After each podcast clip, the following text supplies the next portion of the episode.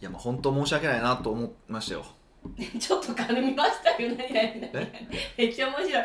申し訳ないって思ったのに噛んだんですね。申し訳ないと思ったからむしろ噛んだっていう ことも言えますよね。ちょっとめっちゃ面白い。いいですよ、はい。えでも何を申し訳ないって思ったんですか？そもそも。いやあのですねこの間まあ懇親会をセミナーの懇親会をしたんですよ。でその時にまあ割と少人数は、えっと、ミカも入れて8人だったじゃないですか。だからお客さんが6人やったじゃないですか。だから割とこう密に話せる感じでしょ？密にね。割とねこうあその密じゃないけどね。まあでもまあいろんなまあ別に密でもいいんですけど僕は全く気にしないんで。であのなんかこういやすごい盛り上がるんかなと思った。そんだけ。大体こうギュッてやったら全然盛り上がるじゃないですかいつも。そうですよね。あうん。の席移動とかがないから。ないなく、はい。そうそう結構盛り上がるかなと思ったら全然盛り上がらなかったんですよ。初めの多分1時間半までいけへんけど1時間ちょいぐらい。もうほとんどやんそれ。そうそうそうそう、まあ、あの僕に全然話しかけてくれないわけですよ。思ってました。私の方は私の方はって言って8席やから8人やからそんななんか隔たりないけどめっちゃ喋ってるけどあっちどうなんそう全然シーンとしてしてて、まあ、いつも僕に話しかけにくいのは分かるんですけどとはいえとはいえいろんな質問があったりとかして、まあ、途中から結構盛り上がり始めるんですよ。まあ30分か40分ぐらい経ってくるとだんだんこう上がってくるんですよ。そうです。お酒も入るのもあるし慣れるっていうのもあそうそうそうあってね。全くなんですよ。で大丈夫ですか？な何でも聞いてくださいねみたいな話をしたら、あのいや仕事の話とかしたらあかんと思ってって言われて って言われてましたね。そう。だから要はあの懇親会で僕は仕事の話を聞くのが嫌だっていうふうに思われてたみたいで。まあまあまあまあ。そういうなんか発言をポッドキャストでしはしたからっておっしゃってましたよね。って言われたじゃないですか、はい。俺そんなんした？私もえそんな話したっけ？ただなんかあのそういう感じの話はしてたのかもしれないけどはい。そんなニュアンスやったっけっていうのは思いました。そうですよね。いや あの懇親会は何のためにやるのかっていうとむしろその仕事の話を聞いてもらうこと。だからそのセミナーの本編ってやっぱりみんなの時間もあるから要は聞きにくいこともあるじゃないですか。特に個別の話にどう自分の個別の話にどうこのセミナーの内容を役立てればいいのかっていう相談とか、まあ、ちょっとセミナーの話とは外れるんだけど、まあ、が聞いてみたいなと思う話とかなんかそういう話を聞いてもらう場だと思ってるんですよ。うんなるほど。あの一個の目的としてね。もちろんあの他の目的もあるから、まあ、それは後でお話しするとしてもその目的があると思ってるから仕事の話をしないなんてありえないわけですよ。ななんだったらむしろだってねセミナーをしたセミナーの後の懇親会なんだからむしろ仕事の話しろよって話じゃないですか。あれ？で仕事の話はつまんないみたいしょうもないみたいな感じじゃなかったですか？いやいやそれはよく言いますよ。仕事の話はくだらないでも仕事はくだらないっていうのは僕のずっと持論ですから。はい。でもそれはまた違うじゃないですか。仕事の話をする場なのにあのそれはダメだと思ってっていうのは俺ちょっとなんかいやすごいあかん感じで喋ってしまったの勘違いさせてしまったなと思ってちょっとショックだったんですよ。え ショックやったんですか？そうそうそうそう。いや全然そんなことないですよ。まあもちろんだからあの懇親会ってそれだけじゃなくてうんあのなんていうか例にそのバカ話をどんどんしてほしいなと思ってるんですよ。でなんでなのかっていうとそれはそのあこう北岡さんってすごい生真面目な人と思ってる方多いんですよ。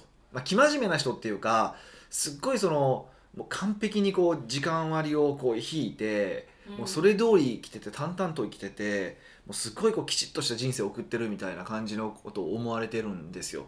もうだって仕組み化が趣味ですもん。まあそうですけどね。でもいやすごい超人的な扱いをされてるわけなんですよね。まあそうですよね。先生のポジションだしまあそれもあまあそれもありますけどね。はい。けどあの実際は、まあ、僕だってもうグダグダですしななんだろう例えばあのーあもうしんどいなと思って仕事サボることもいっぱいあるし、うんうん。もう締め切りなんか遅れ倒しててよくミカとスンちゃんに怒られてるし。あそうそういてお客さんもなんか安心しましたって言ってましたよ。そうそうそう。だし、あのーめっちゃアホなこといっぱいしてるし、ね、趣味の時間も取ってるしって言ったら、まあ、なんていうかな普通の人なんですよ。まあ僕って。で普通のカテゴリー。だからその懇親会であこの人でもこんな普通の人でもうまくいくんだとかすごいと思ったけど結構意外と普通の人なんだなって感じてもらえるとそのうまくいくっていうことに対してえーこう恐怖を感じなくなると思うんですよ。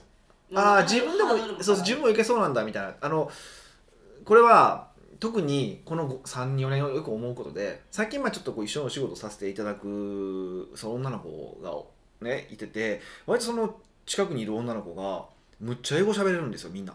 えー、いや私も英語喋れるかないやあなたは喋れないけど なんか結構お仕事させていただくなんかお特に女女性陣がやたらと英語喋れる子ばっかりなんですよへえいいな羨ましい。多分そういうタイプの方が僕僕が付きやすい使いあのこう付き合いやすいんでしょうね。ああでもその英語喋れるイコールなんかはっきり言うから。そうそうそうそうそう多分だからだと思うんでそうじゃない女の人どんどん外れていくからえー、不思議と。で帰国子女ですとか、まあ、帰国子女じゃなくても結構喋れますみたいなこうばっかりなんかなんか残ってるんです別に英語関係ない仕事ですよしかも。もう日本人と相性悪いいやそそうなんですよ多分。でそうするとあのでねいやで、まあ、正直その本人らにも言ってるから別にここで言うとあの悪くないと思うんですけど、まあ、みんなアホなんですよ。えよかったそれ私入ってないって言われて。セーフいやいやでねいやいやほんまアホなんですよ。もうど天然とかまあそれこそ美香さんみたいな天然もいっぱいいてるわけですよ。うんうんうん。もうでも私は言い間違言い間違いは半端ないしなんか変なこと覚えてるしあの突然あのもうほんま普通の質問してくるし一般常識やろ自分みたいな質問とかしてくるしはであのーもうそれ顔ぶせやったら殺すぞって言われてんでとか言ってんねんけど。いやそれは暴言 それいはやそれ逆やん。それはあなた綺麗ですよっていうことを案にして言ってる褒めてるんですよそれは。今の顔はちゃうかったでしょ。そんな顔じゃそれは案にその人たちを褒めるためにそういうふうに言ってるわけですけど。まあそれ置いといてそれええねんけど。でねで何が言いたいのかっていうとそういう子たちってほんまアホなんですけど英語しゃべるのペラペラしゃべるわけですよ。お意外性？一面性？いやでいやまあ意外なのかどうかは分からへんけどで分かったことがあってうん。これを見てて、まあ、こいつらを見ててこの頭悪いやつらを見ててあ俺英語喋られへんことすっごいコンプレックスで感じたけどあこんなやつらでも喋れるってことは、まあ、半年もいけば喋れるわってすごい自信が出てきたんですよ。失礼。極まりなし。いやでも俺本人にも言ってるから大丈夫。言ったら大丈夫の人どうにかしてむっちゃ本人に言っったもん。もうじお前で喋れんで俺喋れるやんみたいなこと言ったんですけど。まあそういうの見るからこそ気づくものがあるってことですか？そうそうそう。でだから、はい。あの結構だからすごい僕英語に対してコンプレックスすごいあったんですけど。何や言うたら英語そう今結構大丈夫やとと思い始めてきてるんですそれなんですよ。で多分きっと半年がほんま喋れるんですよ。僕は実感があって。うん。で何が言いたいのかっていうとそこでその懇親会とかであ北岡さんってこうやって前で偉そうに喋ってるけど実は普通の人やんっていうふうに思ってほしい気づいてほしいんですよ。そうするとビジネスもうまくいくよってことです、まあえー。えでもそのやっぱ仕事の話がつまんないとかくだらないとか、はい。ヒデさんが言うじゃないですか、はでまあそれはいや皆さん一部分思ってるかもしれないじゃないですか、まあでね、うん。で懇親会の場やからもともとヒデさんってあんまり喋れへんって人見知りも言ってるし、はい。だからそんな中こんな少人数でつまらん話をして機嫌を 取れなかったらこの回効力ないみたいな絶対不安があるんですよ。俺の機嫌を取る回ではないからむしろだってお金を払ってくれてるの向こうやから。いやわかるんですよ。ただでもそのね怖いしやっぱそのヒデさんも気持ちよく喋ってほしいってみんなの配慮。まあねだからそうだからそういう意味で申し訳ないなと思ったってそういうことなんですよ。配慮が転じて変な感じになってそうそうそうそううなんかお互いのこう誤解があってね。そういうふうになってるなって思ったので、まあ、ちょっと全然遠慮しなくねこう聞きたいこと聞いてもらって。いやほんまにだからなんやろ仕事の話バリバリする人もいてるしあの普段の懇親会だったらですよ。ん。あのバリバリする方もいらっしゃいますしあのすんごいもうなんやろ絶対こんなのもう録音されてたらあかんよむ無理やろみたいなもうむちゃくちゃな話したりとかねしますし。まあ幅広いです多よね。分ね放送コード乗っからへんやつも、ね、あ アウトなやつもいっぱいあるしね。そうあと趣味の話とかもしてるし、なんかいろいろ話してるつもりなんですけどね。なんかね、うん、あの昨日はすごいなんかこう遠慮されたなと思って。しかもびっくりすること言っていいですか？はい。びっくりすること言っていいですか？その昨日のセミナーの内容がヒアリングの話ですよ。いかに話を聞くのかっていう話なんですよ。もうみんな実践して。よそこそうそうそうそう。そうなんですよ。そうなんですよ。そうなんですよ。ええーと思って。みんなしいいんですよ。聞こうともしなかったですね。そうなかなかだから初め聞かなかったですよ。途中からねちょっと盛り上がったりとかして、うん。あのうちのサービスの裏メニューの話とかいろいろ盛り上がってたんですけどね、はい。いややっぱりそのヒデさんの一言でこんなに変わるんですね。なんか意図せずなんか広まっちゃいますよね。意図してない意味が。そうだからそうなんですよ。そう文脈ってあるじゃないですか。はい、もうフライデーされた気分ですね。そうそうそうそう。そう文け脈あるからその文脈で聞いてほしいんやけどその一言だけパーンって強烈に入ったりとかめっちゃあるんですよねまあでもそれはあの人間みんなそうじゃない。やっぱりそのなんていうか全部にアンテナ張れないからそのインパクトのあることでちょっと印象付けてしまうというそうそうそう。だ難しいなっていうのはあるんですよ、特にこの放送なんてなんていうかな真面目に聞いてないじゃないですか別に。いや真面目に聞いてよ。えみんなその正座して聞かないでしょ？一人いますよ。そうなんや まあむしろ基本はなんかながらとかね。ながらで聞かれるし、まあ、そういう聞かれることを意図して喋ってるんですけどとはいえやっぱり僕は多分言葉強い時があるから、うん。その強い言葉だけがバーンって入る時があってうん、まさに。まさに今回はそうやったなと思ってだからやっぱ改めてほんま気をつけなあかんなってうん思いましたね、えその時にもう懇親会の取説作ろうかっていう話もしとったもんですそうなんそうなんですよ。昔あの一応懇親会のなんかみたいなあのレポートをお客さんが書いてくれてそれは奥語には一応上げてるんですよ。こういうふうにした方がいいよっていうのは。あそうなんですか。あのあらかじめこう北岡さんへの質問を考えておきましょうとか。確かに確かに。あ多分ね奥越え懇親会奥越えってカタカナね。で懇親会で検索してもらったらセミナー懇親会のお作法っていう記事があるんですよ。えー、えー、そんな記事初めて知りましたよ。え？いや私で初めて知るってことは多分みんな知らないと思あそうそう。う多分だいぶ前に書いたやつだから多分この写真も前の写真のやつやから。じゃあもう56年前以上だと思うんですよ。いやでもそんな時から懇親会の作法みたいな記事を書いたんですよ。それは分からんですわ。うん、そうそう。であのー貼っときます今回。そうだんでほしいそうそうほんまにそう自分そう自分でプロセミナー受講者っていうのを名乗ってですね。恥ずかしい。まあ要はそうセミナーを受けても成果を出せない人にどうやったら成果を出せるのかっていうことを、まあ、あの教えてますもともと経営者向けのコーチかなんかしてる方なんですけど。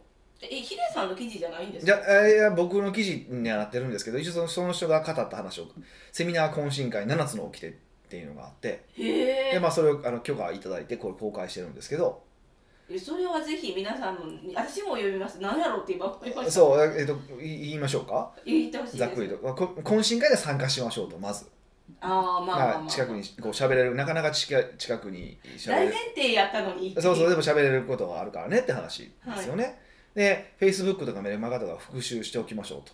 そうすると今の考えとか動向を改めて理解しておくともっと話がしやすくなると、まあ、これは反対の部分もあるんですけどね。えちょっと待ってそれのフェイスブックっていうのはヒデさんのものをそうそう先生のってですね。先生のへー Facebook とかメルマガとかこう発信してるものを復習しておきましょうと、まあ、これは別に僕はどっちでもいいかなと思うんです。別に同じように聞いてくれてもいいと思ってるから。うん、やった話でも聞いて。あ全然聞いてもらってもいいからあの、まあ、もうちょっと動向が分かってるからそこから踏まえて話することもできるとは思うけど、まあ、それはどっちでもいいかなと思ってて。で当日は宿泊すべしってなってます。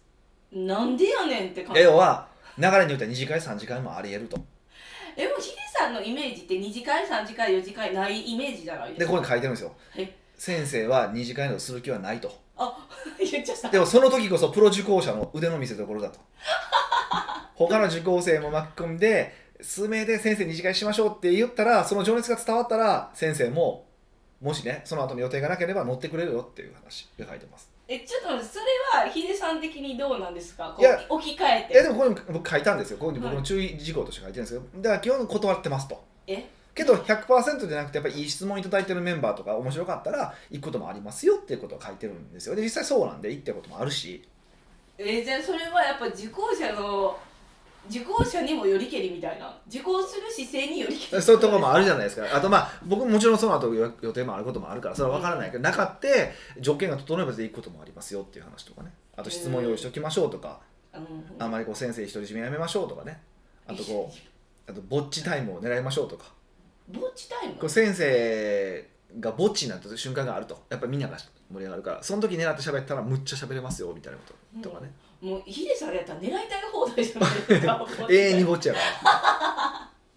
そうそうみたいなことを書いてくれててあ面白いなと思って。えーうん。じゃあもうこれから懇親会参加する方のためにももう絶対これ読んだ方がいいですよね。別にヒうんまあさんのだけじゃなくて。あそうそう。いや僕これはすごい当たってると思うしいいなと思ってますけどね本当。うん。へえ、うん。まあ、それを読んだらまあ全然あのよりやっぱ質問しやすいっていうか懇親会の場を楽しめそうな気がしまあ、ます、そうです。だからやっぱみんな質問持ってきてますよね。あの質問する人って。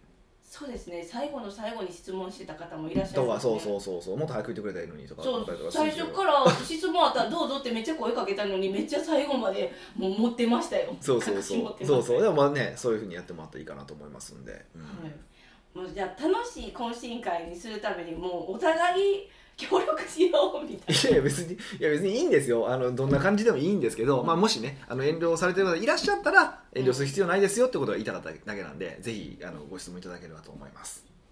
北岡秀樹のな奥越えポッドキャスト。奥越えポッドキャストは仕事だけじゃない人生を味わい尽くしたい社長を応援します。改めまして北岡です。ミカです。はい今回のご質問は？今回は、うん。もう私も皆さんに謝ろうかなと思って。ほうほなぜならば、う、またモリシーさんがちょうど前半の内容にに似合ううん、つながつながるような。そう質問をしてたんでモリシーさんを取り上げたいと思います。ほんまあれですよね。タイミングいいですよねこの人はね。そうなんですよ。モリシーさんのそうです。ご質問ですね。はい北岡さん美香さんこんにちは。こんにちは。第二印象以前に第一印象三拍子揃って絶望的なモリシーです。なんでですか？知らないですなんでですか？よそんな。知らないけどそうやって自己評価が。あそう。すごい僕はいいと思いますけどね。モリシーさんのこと、ええ。最高だと思いますけどあそこにはあえて触れずはい。で今回は、うん。セミナーでの質疑応答についてです。ほうほうほう。講師の方に質問をするともちろんですが答えていただけます。もちろんでございますよ。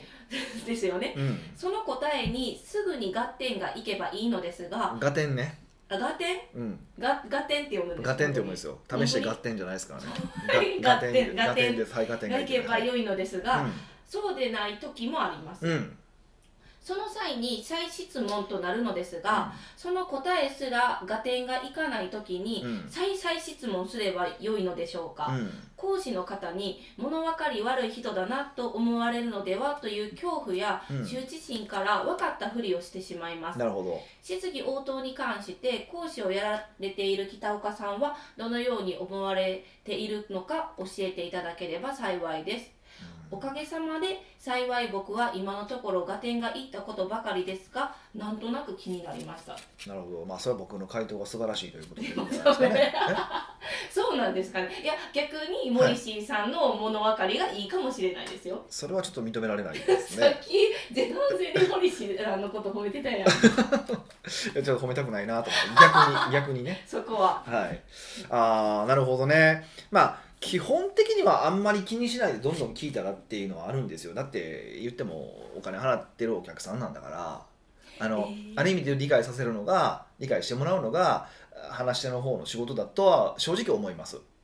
まあ、思ういや思うんですけど、はい。あのーこれ多分ねこういう質問する人は正直大丈夫なんですよ。えこういう？いやこういう質問をわざわざ僕にしてくるような人とかああのとりあえず一回ここでやめとこうっていうふうに聞く人は多分大丈夫な人。本当はでもその人そういうタイプの人はもう一個押してもいいと思うんですよ。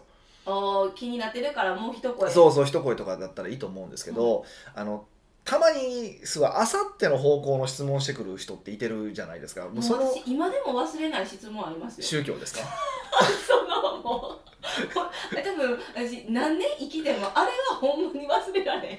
え？あどんな質問でしたっけ？僕宗教ってことしか覚えてないですけどあなたがどの宗教を信じるかそんな話でしたっけ？あれ。なんか天皇制を支持してるんですかみたいなああそうそうそうそうですね。何のは話って思ったんですよ。もうコンサルでコンサル系の話してましたよね。いそうそうあのどうやったらこえっと、コンサルティングができるかどうやってクライアントに成果をもたらすことができるのかがみたいな話かな。いやもうあさっての方向っていうかその質問何みたいな。それはあもう凍りつきましたよね。会場がね、本当にそうです、はいはいはいはい。でもそれでもヒデさんが答えてたことに私はさらにびっくりしまた、答えませんっていうふうに答えたんですけどねあの自分の思想心情に関することは僕はお答えしないです。ここはビジネスを話しする場なんでっていう感じでお答えしたと思うんですけど。あそうかそうか。それをなんか冷静になんか話してたのにもうちょっとちょっとびっくりしました。なんか何やその質問みたいなちゃぶ台返しが起こってもよい。や心の中では思ってますよ。全然思っいやそれそれですよ。え？ですよ。やっぱ受講者も気になる。よ気になるのがこう再三質問していやほんま終わったらグーパンしに行ったのかなと思ってたんですけど、はい やめてくださいよグッパあれなんか連続のコースだったんで2回目来たらちょっとお前来んなって言おうと思ってたんですけど、まあ、来なかったんで。あの状はい況なかったはいはいまあ、うちのうちの主催の講座じゃなかったんであれだったんですけど、はいそうですね。そうそうそう。まあそういう人で、あのーこういう質問してこないんで。こあー。こういうふうに大丈夫なのかなって思う場合がうんってあんまないと思うから本当は心配しないで、あのー突っ込んでもらっていいですよっていうのが僕の答えです。うん、多分そこは、な、いろんな説明の仕方とかあると思うからね。例を変えたりとか方向を変えたりとか説明はできるからあの全然いいと思うんですよ。で例えばそれが腕の見せ所やったりとかするから伝わらないことを例えを変えて伝えてみようかとか抽象度を変えて伝えてみようかとかなんかやってこう理解できるように話していくっていうのは楽しいんで、うん。まあ、てかそれが僕らの仕事なのでいいとは思うんですけどね、まあ、気になるんだったら、まあ、確かに一回突っ込んでみてそこで一旦まあありがとうございましたって言っておいてすいませんとい終わった後にすいませんとちょっとなんかもうちょっと合点がいかなかった部分がああってこここうどういうことなんですかねっていうふうに突っ込んでもらっても僕は全然いいと思いますけどね。んその再質問をするときはその講座中じゃなくて個別に個別個別に個別にに個別に行ってい行くっていうのも手かなと思います。もし気になるんだったら。もうでも私なんか後ろから見てて思ってることがあるのが、はいはい。そのなんかヒデさんって結構その休憩の前にこのこの時間でのなんか質問ありますか？みたいなことを聞くじゃないですか。休憩前にそうですそうですね。はい、でないから休憩始まるけどなんか数人個別にバーって行く人たちいらっしゃるじゃないですか。たまにいますね。はいはい。なそれはそのどう思ってるんかなみたいな。なんかえ講座の時にそうやってみんなで共有した方が質問ってはい。内容って講師としても嬉しいじゃないですか、はい。で受講者としてもありがたいじゃないですか。ね。でも、その個別に行って聞くことはどう思ってるんですか？うん、うん正直僕はあんまりだとは思ってます。そこは。そこはやっぱほんまみんなの聞いた方がいいんちゃうとは思ってます。というのはそれはなんでなのかっていうと場だからそこでセミナーとかって場なんですよね。その多分自分が一人その質問を感じてるってことはみんなも感じそう思ってなかったとしても潜在的に言われてみたらああーそうそれ聞きたかったってことは結構多いんですよ。うーん。なんかあるから本当はみんなの前で聞いてもらえる方がありがたいなとは思ってます、まあ、とはいえもう聞いてしまったらね聞くしかないから。あとたまにやっぱりちょっと本当にこうなんていうか周りでに聞かれたら困るような話と絡んで喋る方もいらっしゃるから。あ自分の事情をそうそうそうそうそうとかもあるからあそうそうそれもあります。でもほとんどの場合は単純にみんなの前で聞くのが恥ずかしいからっていう理由で聞聞いてないんですけど多分それはやらない方がいいよねってのは思ってます。でそれは本人のためにも。なんていうかな。うん、ここで恥ずかしいって思ったら実際にビジネスする時もっと恥ずかしいよ。大変やでって話やし。えー、私こうやって言ってるけどその個別に行っちゃう派なんですけど笑ってんで そうなんか個別に行っちゃうんですよね。なんていうかそんいや恥ずかしい。やっぱり。怖いっていうのもあるんですけど勇気が出ない。うん。まあそれを恥ずかしいと思うんだったらまあそれでいいんじゃないですか。い いや僕も まあだからセミナーの時間中ははい。休憩時間も含めて僕はみんな受講生の時間だ受講生のための時間だと思ってるから別ああ別に聞きに来るのは全然いやあの苦じゃないよってことですね。別にもうそそれはもうなんていうか仕事だと思ってるからえあれやけどまあもったいないなとは心の中では思ってますって感じかうーん。なうん。えー、じゃあこう皆さんもちょっと勇気を持ってこここいやでもこうやって言ったらまた誤解をを招くかもしれない個別に行ったらあかんみたいな感じそうそうなるからすごい難しいんですよこれのニュアンスが。確かに。いいよってことだから自分情をすごい詳細で聞かれてほしくないこと、うん。でも聞かれてほしくないのとその内容ってちょっと違うじゃないですか。うん。だからその線引きとかもちょっとわけ今言いながら自分もわけわかんなくなあそうなんですよ。大体 OK ですよ。正直本当は。あこうみんなの前で喋っても。そうそう。であのそ多分録画したとしてもそういうものは絶対僕らはあの消しますからああそういう心配もあるんですね。多分それもあるかもしれんなと思うんですけど、はい。絶対消しますし消してってそこは消すし当然それはね受講されてる方の権利だと思うから絶対消しますしだから、うん。あんま気にしなくていいと思うんですけどね。なんかねあの不思議やなーって思うんですよ。うーん。まあもうそれは私も気持ちわかるから勇気を持って聞こうというエールしか送れないんです、うん、でも逆にそうい1対1で来る方が僕は僕と違ってはそっちの恥ずかしいんですよ。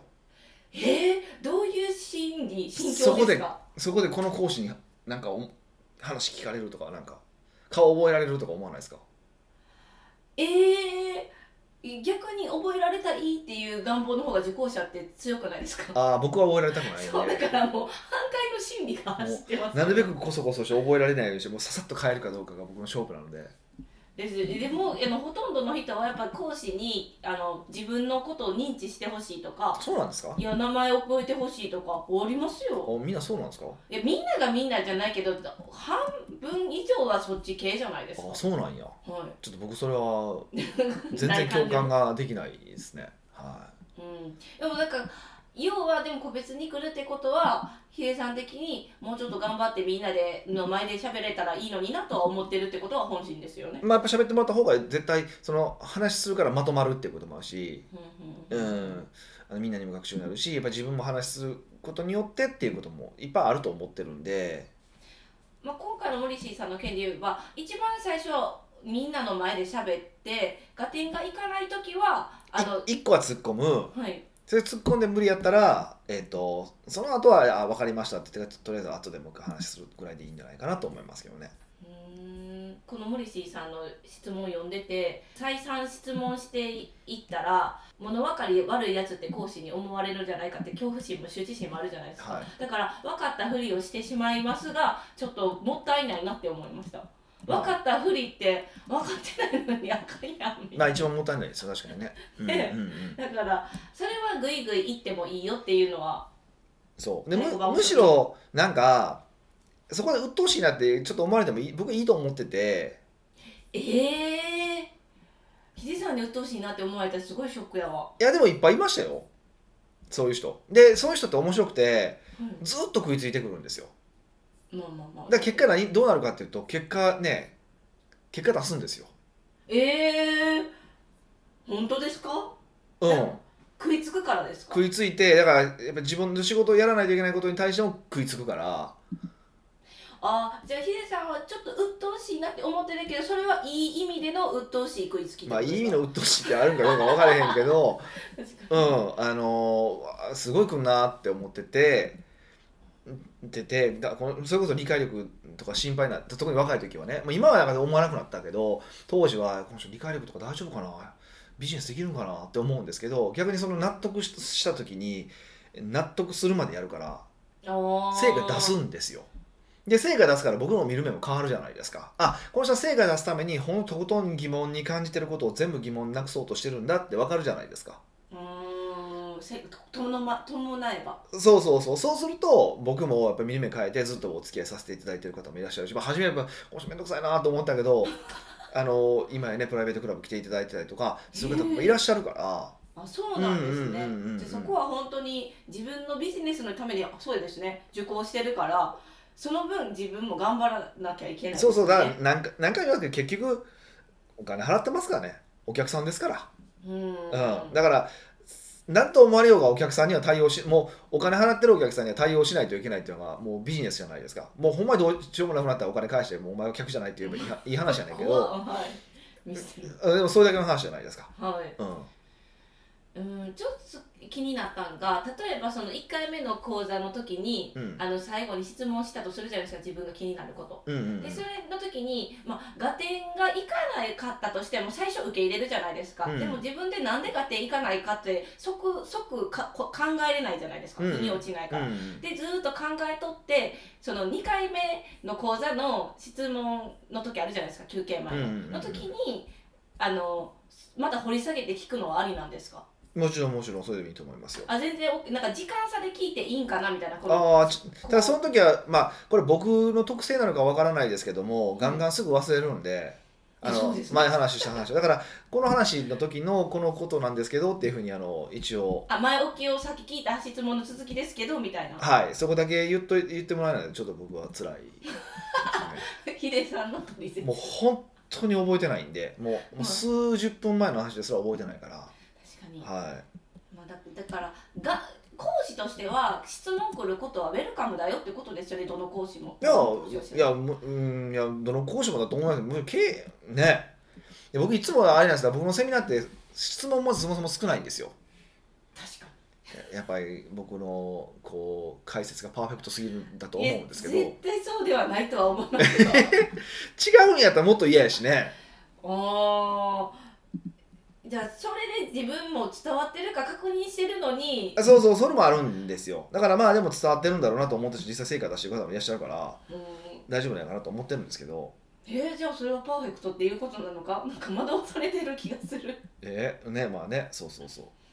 じゃあ受講者さんは勇気を持って質問しましょうってことですよね。そうですね。初めは怖いと思いますけど、はい、そうや。前半戦の話もそうだし後半戦の話もねやっぱ勇気持って講師に何かを聞くってことをしいひんかったら受講者として参加してるからね。権利ですもんね。うんいやそうそうなんですよ。でね本当なんなんでしょうね。だってビジネスで実際なんかやっていくってなったらもっと恥ずかしいこととか恐ろしいこととかってあるじゃないですか、まあ、これ経営されてる方が聞いてるから分かると思うんですけどでもなぜか僕に聞く方が怖いって勝手に思ってたりとかすることあるんやけどそんなわけないやんって話ですから。まあ恐怖心とかもねやっぱヒデさんに自分のことをよく思われたいっていうのもあるといろいろあるじゃないですか、まあ、あるとは思うんですけどね、はい、なので僕はあの成果出してくれる人が一番好きなのでかお金払ってくれる人が大好きなので、はい、全然 はい、気にしなくていいですよってことですねはい。屋外ポッドキャストではいろんなご質問をお待ちしております。質問を採用された方には素敵なプレゼントを差し上げておりますので質問フォームよりどしどしご質問ください。はい。というわけでまた来週お会いしましょう。